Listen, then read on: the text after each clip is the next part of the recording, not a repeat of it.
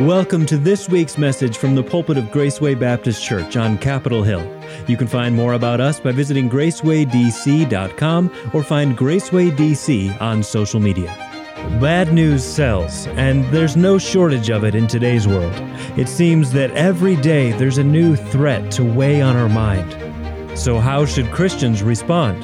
Our final sermon from Peter exhorts us not to fear, but rather to look eagerly for Christ's coming to labor and to live for Him. Here's Pastor Brad Wells with a message called How to Keep It Together as the World Flies Apart.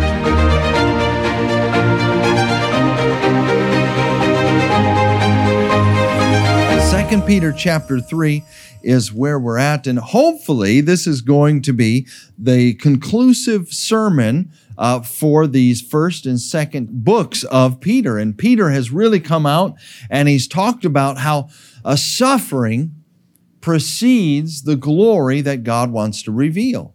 And he has used many different illustrations. One, uh, the life of the Lord Jesus Christ, how he came and he suffered, uh, but then entered into his glory. And so we uh, should not be fearful of having to suffer and put up with some things uh, before God reveals his glory in us.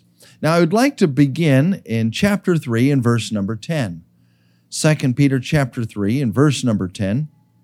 And it starts off But the day of the Lord will come as a thief in the night, in the which the heavens shall pass away with a great noise, and the elements shall melt with a fervent heat. The earth also and the works that are therein shall be burned up. Seeing then that all these things shall be dissolved, what manner of persons ought ye to be in all holy conversation and godliness? Verse 12. Looking, looking for, and hastening unto the coming of the day of God, wherein the heavens, being on fire, shall be dissolved, and the elements shall melt with a fervent heat. Nevertheless, we, according to his promise, look for new heavens and a new earth wherein dwelleth righteousness. 14. Wherefore, beloved, seeing that ye look for such things, be diligent, that ye may be found of him in peace, without spot and blameless, and account that the long suffering of our Lord is salvation even as our beloved brother Paul, also according to the wisdom given unto him, hath written unto you, as also in all his epistles, speaking in them of these things, in which are some things hard to be understood, which they that are unlearned and unstable wrest, as they do also the other scriptures unto their own destruction. Ye therefore, beloved, seeing ye know these things before, beware, lest ye also, being led away with the error of the wicked, fall from your own steadfastness. Verse 18, and let's read this together. But grow in grace and in the knowledge of our Lord and Savior Jesus Christ. To him be glory both now and forever. Amen. Father, we come before you and we ask that you would bless the reading of your word. We ask that we could understand it and gain the sense that we would be able to apply it directly and specifically to our lives. I pray that we could grow in grace. I pray that we could see society and these end times the way you want us to see them. So, Lord, illuminate our hearts with your word and with your Holy Spirit. Speak to us. Be with the many, many that are online and weren't able to be with us in person. And we ask this in Jesus' name. Amen. Amen. You know, the, um, the hope of the church for thousands of years has been the coming of the Lord Jesus Christ. Now, you must understand that there's two major comings of the Lord Jesus Christ. They're called the first advent and the second advent. Now, the first advent is really divided into two parts. Jesus Christ came, born of a virgin, lived a perfect life, but the first 30 years he was basically unknown and raised there in the carpenter's house and and really didn't do anything spectacular. And then his earthly ministry uh, started and uh, did amazing miracles, and all the people followed him. And of course, uh, he was crucified at the end of doing all these good. You can't do good and get away with it. And in, and then uh, was buried, and then the third day uh, rose again. Now that's the first coming. Now the second coming is is similar in that it's divided into two parts. The second uh, coming is starts off with what you what is referred to as the rapture of the church. And that's where Jesus comes, but not all the way to the earth. It comes uh, with a shout and the voice of the archangel and, and catches away his bride. That is the church, the, the spiritual analogy of the bride, and, and uh, catches uh, the church away and transforms them and changes them into uh, all that God has created us to be. And then we come back following the Lord uh, on the on the white horse to set up his kingdom, and that is uh, the the major thing that you must understand. People get it confused all the time. I wrote this out, and maybe this will help us. Uh, if not, it'll be a little bit of fun. Uh, the first time Jesus came, he he came and uh, was born in a manger. Uh, the second time, he comes in a in a moment. That is the rapture. And, and the second advent, he comes in the great millennium. The first time he came, he was transported by a carpenter, Joseph. The second, in the rapture, in a cloud, transported in a cloud. And the third time, that second advent in a celestial horse. The first advent, uh, Jesus was seen by the, by the shepherds. Uh, in the rapture of the church, he'll be seen by the saints. But in the second advent, the day of the Lord, he will be seen by sinners when Jesus Christ came the first time, he came as the Redeemer. In the rapture of the church, he comes not to redeem, but to consummate that redemption with the rapture, and then eventually to rule and to reign. The first advent, he was rejected. But when he comes again, he will be both be expected and then eventually respected by all. The first advent, Jesus came as a lamb. But the second advent, he will come as the lion. When he came the first time, he came to be smitten. But when he comes again, he will come again to smite. And we must understand that there are differences and not get them all muddled and confused together. Now, 2 Peter chapter number 3, I want to title our message today, How to Keep It Together as the World Flies Apart. And if you are watching the news or keeping your finger on the political pulse at all, you know that chaos is, is going on everywhere. And I mean, incredible chaos is just around the corner. Almost every day, uh, people are talking, um, the pundits and the talking heads are talking about world war, global famine, uh, thermonuclear weapons, germ warfare, biological attacks, and all kinds of things. I would suspect that most all of it is based on some element of truth and inflated with a little bit of salesmanship to kind of pay the bills and keep the lights on. Um, but you know what? We're the ones that have to pay, and it's not so much with our with money, but the fear in our hearts. And fear sells and is very, very contagious. So Peter actually uses this backdrop of great fear and the end of the world. It's, I believe, what he is describing is some sort of cataclysmic thermonuclear explosion, but I don't think it's, you know, the United States or Russia or China or North Korea pushing that last button that blows everything up. I think this is God releasing Uh, all the inner tur- turmoil and all the atoms and everything just sort of falls apart, flies apart in the greatest way. So, with all that in mind, what are we supposed to do? As I said in the introduction, it's, it's not hunker in a bunker somewhere. It's not be overwhelmed with fear, but actually three very, very practical things. And I want you to see it in verse number 11. In verse number 11, it says, Seeing then that all these things shall be dissolved. And in Greek, this word dissolved, much like English, means released, unloosed. What manner of persons ought ye to be in all holy conversation and godliness? In other words, because we see that last day and end times approaching, what should we do? As men's hearts fail them for fear, what should my heart be doing? And that's what we're going to look at today. It was December 2nd in 1942 that the atomic age began.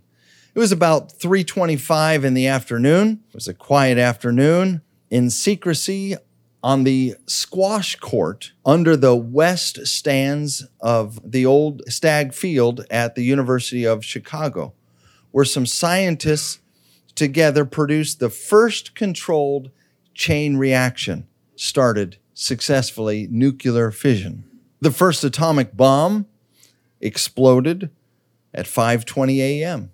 July 16th, 1945 in uh, New Mexico out in the middle of the desert. And this bomb was fastened to this great platform up in the air. And it was an enormous tower with great big 10 inch steel rails.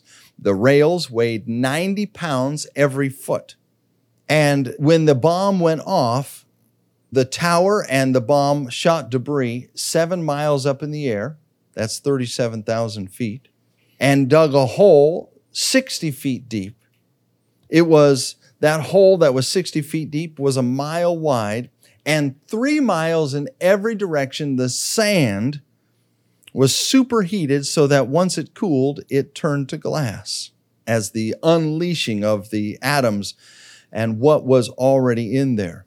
The first bomb that was dropped was August 6th, 1945, 8:15 in the morning. That bomb that some of you might remember, 14 feet long, 5 feet wide, and it weighed less than 10,000 pounds.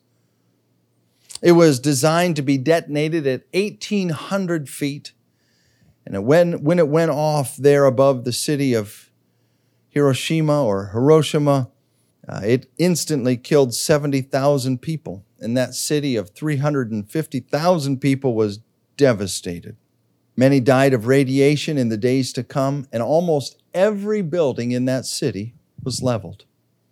I want to bring this to our attention to tell you about the incredible power that is in the atoms of almost everything.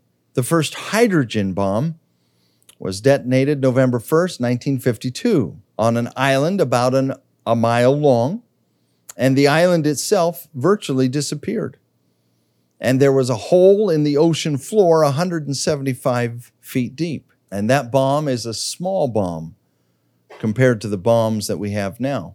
But that bomb, that hydrogen bomb, had enough blasting power, firepower, eh, more than all the bombs that were dropped in World War II. The neutron bomb, more good news here directs and controls the effect of radiation. So it minimizes destructive damage on the environment and buildings. That's nice. Um, and would allow enemy forces to, to go in and obtain and occupy that area uh, in, a, in a sooner time without danger of radiation. There's also salted bombs that uh, once the uh, fission and fusion, and, and, there's differences here. And I'm not a scientist. I'm not trying to be incredibly smart. I'm just trying to give uh, just a little bit of a background of, of what we've seen, and we all know the power that our nations have. You can add radiation by adding heavy metals to the outside casing of these bombs, which increase the longevity of radiation and create massive amounts of, of sickness in the area. I want us to look at 2 Peter 3 7. Look at this. It says, But the heavens and the earth, which are now, by the same word the word of God, are kept in store, reserved unto fire against the day of judgment and perdition of ungodly men. I do believe that somehow God has created everything and with all the neutrons and the protons and all of this all of these elements that we've just learned about in the last 100 years or so have all of this power and potential within them um, this word reserved uh, has the idea that the fire is within it. Uh, it comes from the word fever. Uh, the fire is reserved inside of it, and that subatomic energy that's only held together by the word of his power. I believe God is holding everything together. I believe God is keeping our hearts beating and our and our lungs uh, doing their job, breathing in and out, and our brain functioning, and even those in direct rebellion against God, God is actively keeping them going. And all of these systems that God has put together, and one day, according to 2 Peter chapter 3, God will say, enough is enough. I'd like to look back now to 2 Peter chapter 3 and verse 4. I'm sorry, verse number 3. It says, In the last days, I know this verse, that it, there shall come in the last days scoffers walking after their own lust. That is, people that mock and don't believe. And what is their what is their walk like? It is just personal gain, gratification. And verse number four, what are they scoffing at? Saying, Where is the promise of his coming? By the way, this promise has been a long time. Where is the promise of his coming? For since the fathers fell asleep, that is, died, all things continue as they were from the beginning of creation. And it looks like God created the heaven and the earth and, and God just left and doesn't care. And, and God doesn't care what we do. And the scoffers will mock and they, and they have always mocked. And they're saying, oh, where's this great promise? Ah, denying yourself some pleasure, what is, the, what, what good will come of that? Ah, from the beginning, everything has continued. Look at verse number five. For this they are willingly ignorant of. Notice that this is an act of the will, that by the word of God, and that's key, the heavens were of old and the earth standing out of the water and in the water. And it's referencing uh, one of the great rebellions there in Genesis chapter 6, uh, just that preceded the flood, when, when the crown of creation, humanity, said, God, we won't walk your way. We'll go our own way. We'll do what we want to do. And God sent a flood. God unleashed a flood. And so the rainbow is a symbol that God won't destroy the world again with a flood. But look at the next verse, verse number six. Whereby the world that then was being overflowed with water perished but the heavens and the earth, which are now, by the same word, are kept in store, reserved unto fire against the day of judgment and perdition of ungodly men. That is, there is the, the potential for destruction, but it has not been released. God is holding these things together. Listen, the, the greatest rebel, the most wicked individual, whoever they are, the very tongue that they use to blaspheme, the very body that they use to defile, the very uh, mind that they use uh, to hold resentment against God. God is keeping all of this in store. He's keeping everything ordered and together. But there is a reservation for destruction. Verse number eight. But beloved, be not ignorant of this one thing, that one day is with the Lord as a thousand years and a thousand years as one day. And here God is saying, listen, humanity, the things that you look at and say, how can this be? These things have been going on forever. God's saying, it's just a second. It's just a minute. It's just a day. Much like a child. You remember when your parents said, I want you to sit still uh, for a minute, for a whole minute, and then I'll give you whatever it is and um, some reward. And you thought it was forever. How many of you remember something like that? How long a minute was, and oh, it was just. But now, uh, I mean, a day just slides right by. And here we are at church again on Sunday. And we're going to be right back here again. It's just going to be a minute and we're back here again. Uh, that's what God is saying. Listen, a thousand years to me is nothing, God is saying. It's also a little bit of a scale into the prophetic calendar of the Lord. The next verse, verse number nine. The Lord is not slack concerning his promise. Remember, the scoffers are saying God isn't going to do anything. God's He's not going to come through, as some men count slackness. But he's long suffering to usward, not willing that any should perish, but that all should come to repentance. Now, notice it doesn't say that God's not willing that any should perish, but that all should come to heaven, which God does want everyone to get to heaven. But that door to heaven is repentance. That door to heaven is the Lord Jesus Christ. And God wants everyone to repent of the wicked and the evil that they've done.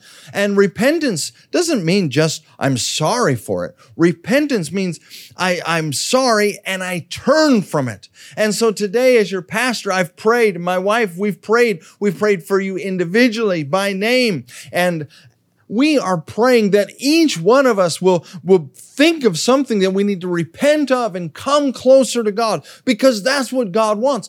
God wants you closer to Him. God wants you closer to Him.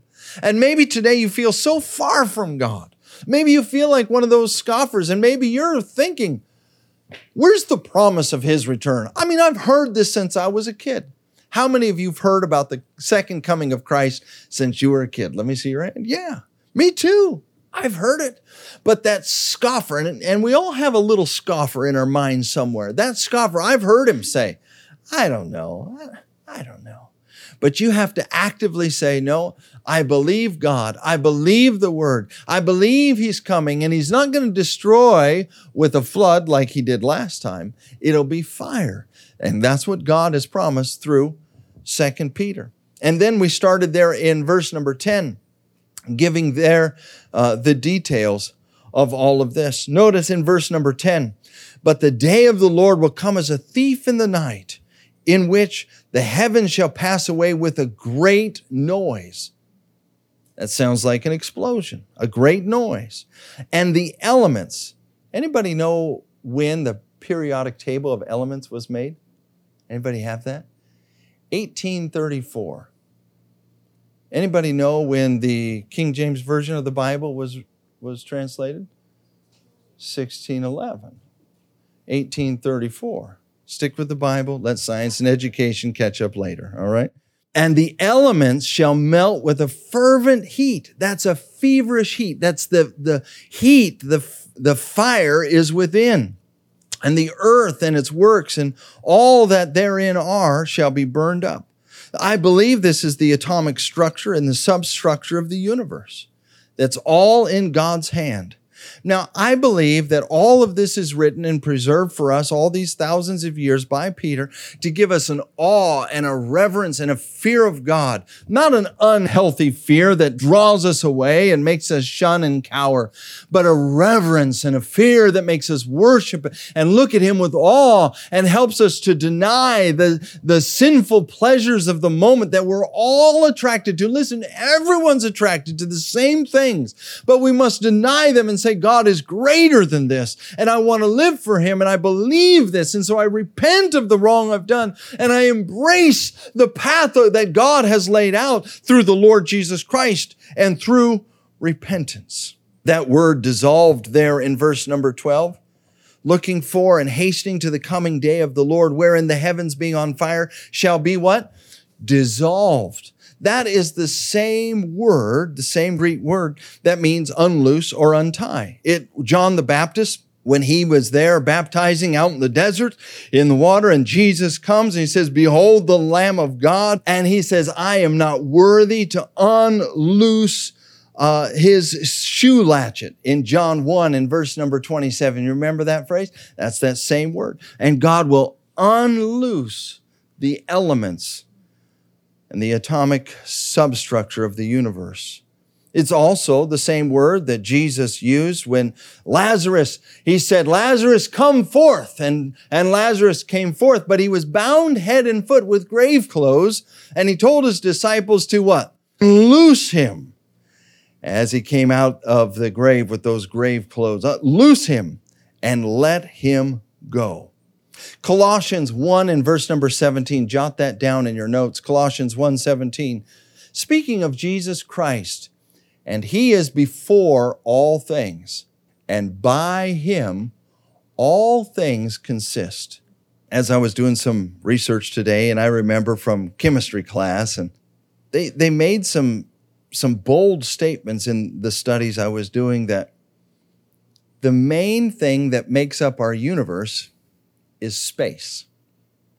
The main thing that makes up anything like this wood pulpit, this board right here, or the plastic chair that you're sitting on, or this floor, the original floor from 1860. the main thing is actually space. And they talk about the the laws of attraction that keeps all the neutrons and the protons and the electrons uh, together and pulls it together in steel and, and all the different elements. But we don't really understand it. We name it, we say, there it is, but I don't know. You say, well, what is it? I think it's right here. Where'd that verse go? Colossians 1 and verse 17. There it is. Colossians 1 17 and he is before all things, and by him all things consist. That is, the Lord Jesus Christ is holding everything together. I think that our Messiah is the glue of the galaxies. That's what I believe. I believe he's holding it all together. And one day the fervent heat will be released and um, it will be an instant release and a loosening and dissolving all that we know into its various subatomic components. But that's not the main, the main message. That's just the backdrop. That's the structure. That's the part that nobody really notices. That's the backdrop. All this end times.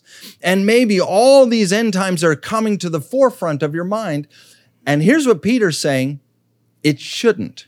As you see the end coming, don't get wrapped up with fear and don't start uh, doing erratic, crazy things. This is what you should do. Now, look at verse number 12.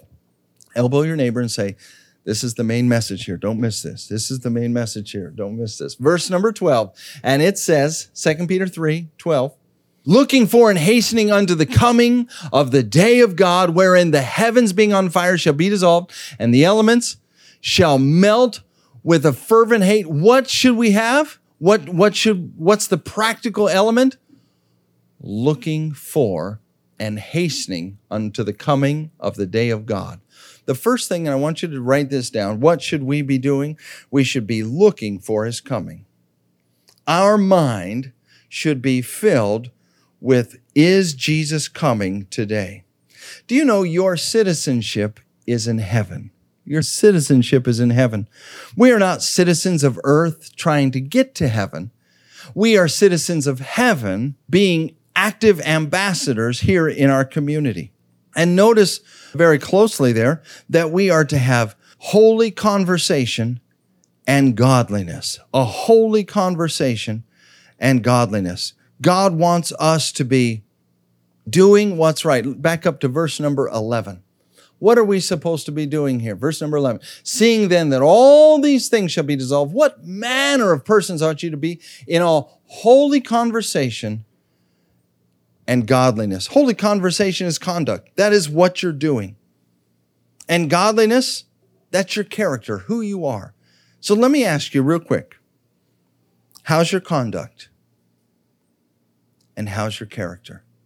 Are you looking for and longing for the return of the Lord Jesus Christ? Luke chapter 21 and verse number 28, the Bible says, And when these things begin to come to pass, then look up and lift up your heads, for your redemption draweth nigh. That is, the more uh, darkness and bad things that happen, the more the pundits start uh, talking about all these global calamities, the more you should be looking up to heaven and desiring, look up for your redemption draweth nigh. When things get bad here on earth, that's when Jesus is going to come and your heart should be lifted up. But notice the second thing found right there in verse number 12 looking for, and then it says, and hastening unto. Hastening unto. What does that mean? That means to hurry. Now, all the dads here in this room know exactly what that word means. That's um, you, you, you were um, using some form of it as you were trying to get to church today, and you're like, okay, I'm gonna, I'm gonna walk out to the car. Come on, kids, come on, let's go, let's go, let's go. And somebody said, um, one very intelligent lady said to her husband one day, honey, if we are in such a hurry, I'll tell you what, you can get the kids ready and I'll go sit in the car and honk the horn, okay? but I'll tell you what, listen, there is there is an element of hurrying. This is a strange thing. Now sometimes we think of the coming of the day of the Lord as some calendar that's that's that's charted and written down and it's concrete somewhere. But it says looking for the, the day of the Lord and hastening unto. That is, we should, we can do something to hurry or hasten the day of the Lord. So look unto his coming. The second point here, labor or hasten his coming. Now, what is he talking about? He's talking about there's some things that you can do that you can partner with God about that will hurry along the second coming of the Lord. And I, I believe that we need to be hurrying along here. you know what the first thing you need to do? You need to be interceding, that is, praying. We need to be actively praying for the coming of the Lord. We need to be praying for uh, the people in Congress, the people in government. We need to be actively praying for our nation. You need to be praying for uh, your immediate family and the, the distant family. You need to be praying. Psalms 122 and verse number 6 says, Pray for the peace of Jerusalem. you know that Jerusalem is not known for being super peaceful? but pray for the peace of Jerusalem. We know that when the king comes, there it will be peace because he is uh, the prince of peace. The Lord Jesus Christ is the prince of peace. And the Bible says, they shall prosper that love thee, speaking of Jerusalem. Listen, we need to be actively praying for these things. The last prayer in the in the Bible, Revelation 22 and verse number 20, even so come, Lord Jesus. We need to be, you and I need to be looking for his coming and actively praying for his coming. And somehow, and I don't fully understand it, when I pray for his coming and I pray for other people, that hastens the return of the Lord. Not just prayer, but evangelism.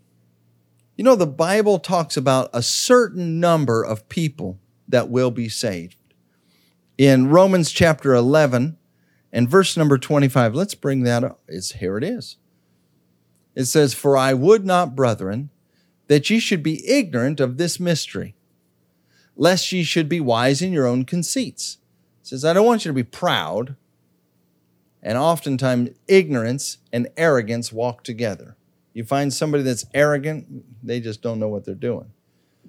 That blindness in part has happened to Israel. That is, God has called a timeout on the, on the nation of Israel.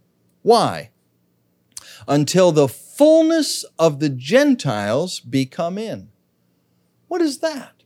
That is, God was working with Israel. Israel rejected the king, the, pro- the prince, the Messiah, the Lord Jesus Christ, and God turned to the Gentiles. I believe that happened with the stoning of uh, the, the first deacon, Stephen. He went out there and preached that glorious message. The people rejected it, gnashed on him with their teeth, and filled with such anger and stoned him to death.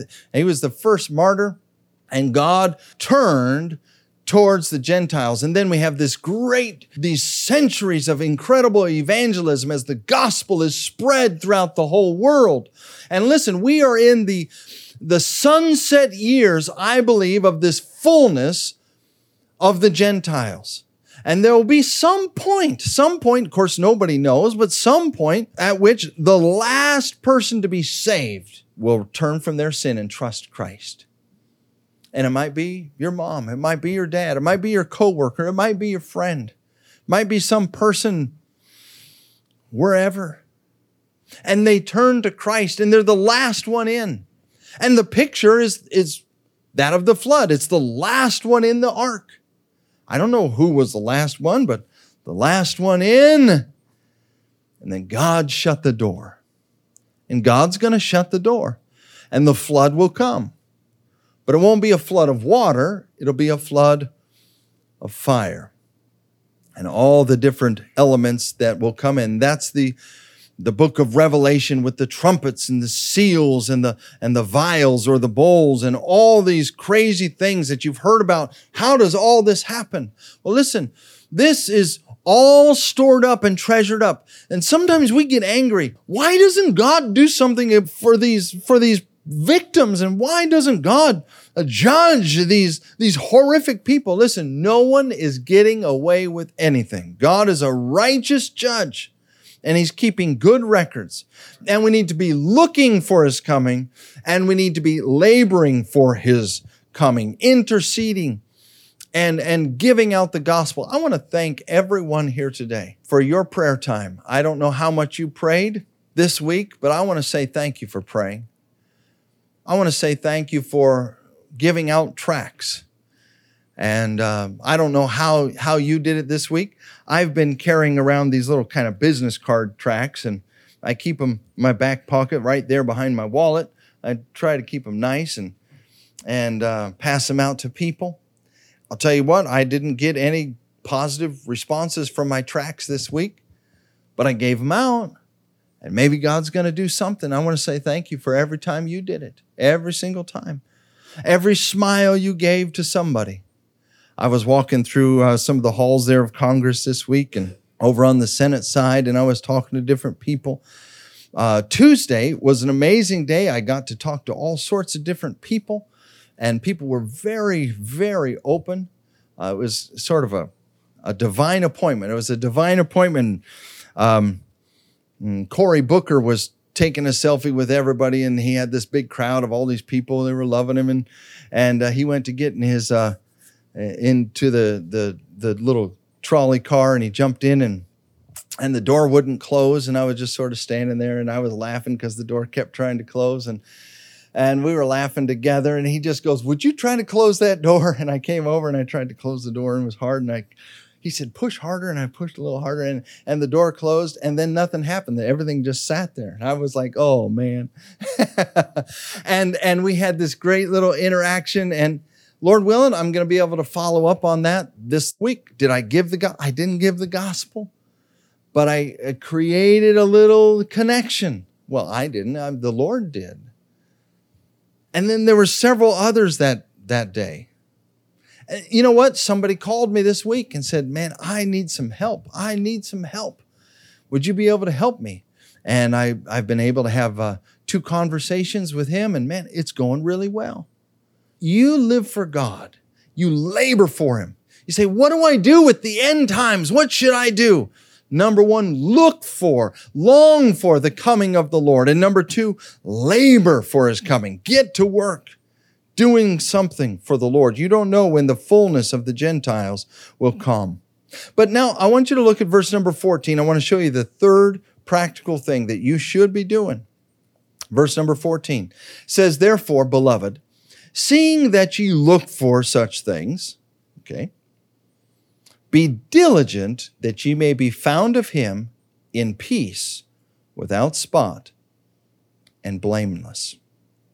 You need to be living for his coming, not just looking, not just laboring, but you need to be living for his coming. That word diligent.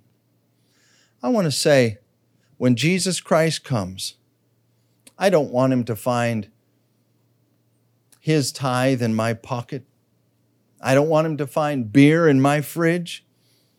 I don't want him to find provocative pictures on my phone. When Jesus Christ comes, I don't want him to find drugs in my cabinet, sin in my heart, or bitterness in my mind. I want him to find me pure and clean. Now, the Bible is not saying, Peter is not saying that you can be sinless here in verse number 14, but he is saying that you can be blameless. I wonder if the Lord came today, would you be blameless? I remember I was doing some street work once and a guy came up and he was smoking and he walked right up into my personal space too close and he took a, a big puff on his cigarette and blew it in my face and I just thank you. And he said, Will smoking send me to hell? And I said, No, but you'll smell like you've been there. I heard one, one person say, Well, I don't think smoking um, would send me to hell. They were a Christian. They were, they were, they were smoking. They said, I want to give it up. I, I don't think smoking is going to send me to hell, but I don't want to be smoking and take a big drag and the Lord comes and I'm up in heaven and now I have nowhere to exhale. And I'm like, just a humorous thing, but you know what? I want to be found blameless. How's the Lord going to find you? And the Bible says that we are to be diligent. We need to be diligent. And it's going to take some work. It's going to take some character. It's going to take some structure to keep yourself clean. I mean, you think about just maintaining physical hygiene. You get all cleaned up and spiffed up and you're doing good in a couple hours. Man, you got to start all over again. The same thing is true spiritually in your heart. You confess and get right with God, and all of a sudden there's a slow creep of sin back in. And I want to be blameless. In 1 John chapter 3 and verse number 3, the Bible speaks about the hope of salvation. And every man that hath this hope in him purifieth himself even as he is pure. That is, I'm right and I'm washed and I'm clean before God. And I have hope that one day I will be with him in heaven and I will be perfect and clean. I have that hope. And so what do I do every day? I am diligent about purifying myself because otherwise, like they say, it's a slippery slope and it's easy. That letting junk into your life, it's a, it's a downhill. It's easy walking. Easy walking. You don't even hardly have to take a step. You'll just start sliding a little bit. But every every desire you have to be pure and clean and right before God is work and effort. I'm not talking about earning salvation. All that was done in Jesus Christ, but maintaining a pure life before him. Jesus told a story in Luke chapter 19 and verse number 3 about a king and some servants and and he said the king gave these talents and treasures to these various servants and one he gave uh, 10 and one he gave 5 and and one he gave just one talent or pound of treasure. And you remember the story that essentially everyone doubled it. The first guy doubled from 10 to 20, the second guy doubled from 5 to 10. But that third guy, he was fearful. And he said, I, I knew how serious and uh, how austere you are. And so I hid my treasure in the earth. And here, Lord, here's my treasure. And the Lord wasn't happy at all. He was angry. He said, At least you should have given it to the to the bank so he could earn interest. Well, you didn't even do that. You hid it in the earth. And what is that an illustration of? It's an illustration of us. And the, and the summary of the whole thing is found in verse number 13. And he called his 10 servants and delivered them 10 pounds. And he said, Occupy till I come. God wants us to occupy. You know, last night, prayer meeting, when we were done, we had a great time. And we were driving down 8th Street and I saw a building that I had prayed about and thought about, not really as a church building, but as sort of a, a Christian coffee house idea, some place where we could have a, a, a, a setting where people could, could go and, and there would be a holy community and atmosphere. but I never did it. It's too expensive and it's a lot of work, and we've got all these other things going on. And I looked, and, and now it is everything opposite of Christianity. And the thought came to me if we don't occupy till he comes, someone else is going to occupy. Nature hates a void and a vacuum. Something else is going to slide in. I didn't want to do that. That's so much work. But someone else will do it. You know, the same thing is true for this city, DC. Honestly, there's a lot nicer places to live, cheaper. The grass grows out there, the sun shines out there. And you think, well, ah, why do I need to be in DC, the front lines of morality and fighting it out? I'll tell you why. Because Jesus said, Occupy till I come. We're talking about the bad news that comes across our social feeds and across our television screens every day. What am I supposed to do? Well, a lot of people, I think they love God. I think they love their nation. But it's so fearful and so overwhelming they tremble and they draw back. And they're overwhelmed with fear. And Peter is saying, Don't do that. Don't do that. Occupy, like the Lord said, occupy. Look for his coming. Labor for his coming. Hasten his coming. And live for his coming. Invest.